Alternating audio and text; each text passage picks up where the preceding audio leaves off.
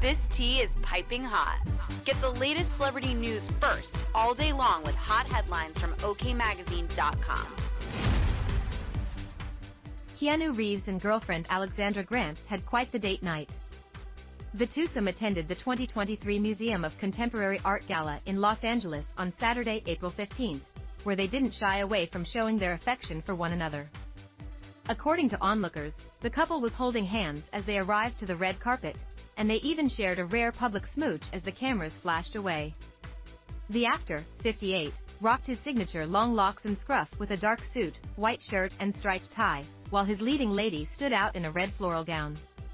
The outing marked the couple's first red carpet of the year, as Grant didn't accompany Reeves to the premiere of John Wick, Chapter 4.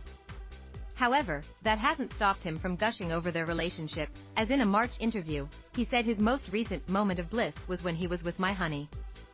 We were in bed. We were connected. We were smiling and laughing and giggling, the action star recalled. Feeling great.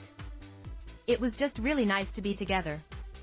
Things have been smooth sailing since they took their friendship to the next level in 2019, so much so, an insider claims the speed lead is ready to pop the question. Keanu isn't hiding the fact that he's going to propose to Alexandra, the source said to one outlet, adding Reeves has been seen at ring shops in Los Angeles last year. Keanu and Alexandra have both been in relationships before, but this is by far the easiest, the source added. They just flow well together, they mesh perfectly. They get each other, another source explained. She gives him the creative space he needs to do his job, and he does the same for her. When they're done with work, they hang out and have a good time. They are the perfect match.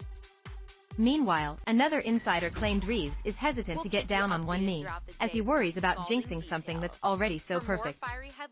Today obtained photos of their PDA-filled night.